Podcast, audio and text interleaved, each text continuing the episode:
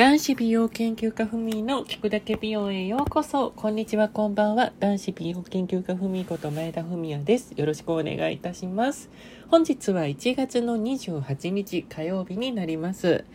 今年ももう、あの、入って約もう1ヶ月経つんですね。早いですよね。ね。というか、形であっという間にはなるんですけども、もう今年始まって約1ヶ月経とうとしているんですが、あの、今週もどうぞよろしくお願いいたします。私なんですが、えー、昨日ですね、2020年初めて最初のね、あの、YouTube の美容動画をアップさせていただきました。はい。皆さん見てはくださいましたでしょうか？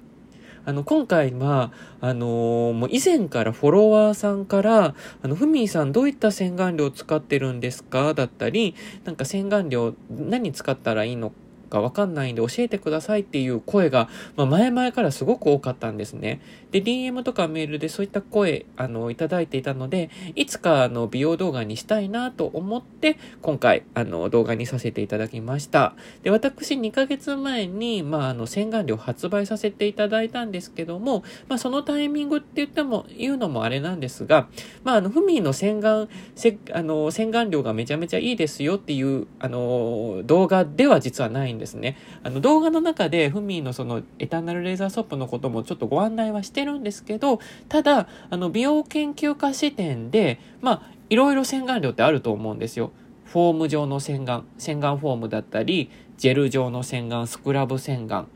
あとは固形石鹸の洗顔だったりあるとは思うんですけど、その大まかに、あの、複数ある種類の中で、どの洗顔料が、まあ、美容的にいいのかという、あの、そういった、あの、内容になってますので、あの、まあ、洗顔を選ぶ場合は、まあ、この種類の洗顔を選んだ方がいいですよっていう内容になっております。で、本当に美肌にね、あのー、なれる秘訣、あの、美肌になるためのあの、選ぶべき洗顔っていうのを、あの、動画の中でご紹介してますし、あと、逆に選んではいけない洗顔っていうのもね、あの、簡単にご説明はしてますので、ぜひね、あの、洗顔選びでお悩みの方だったりだとか、あの、いろんな洗顔使って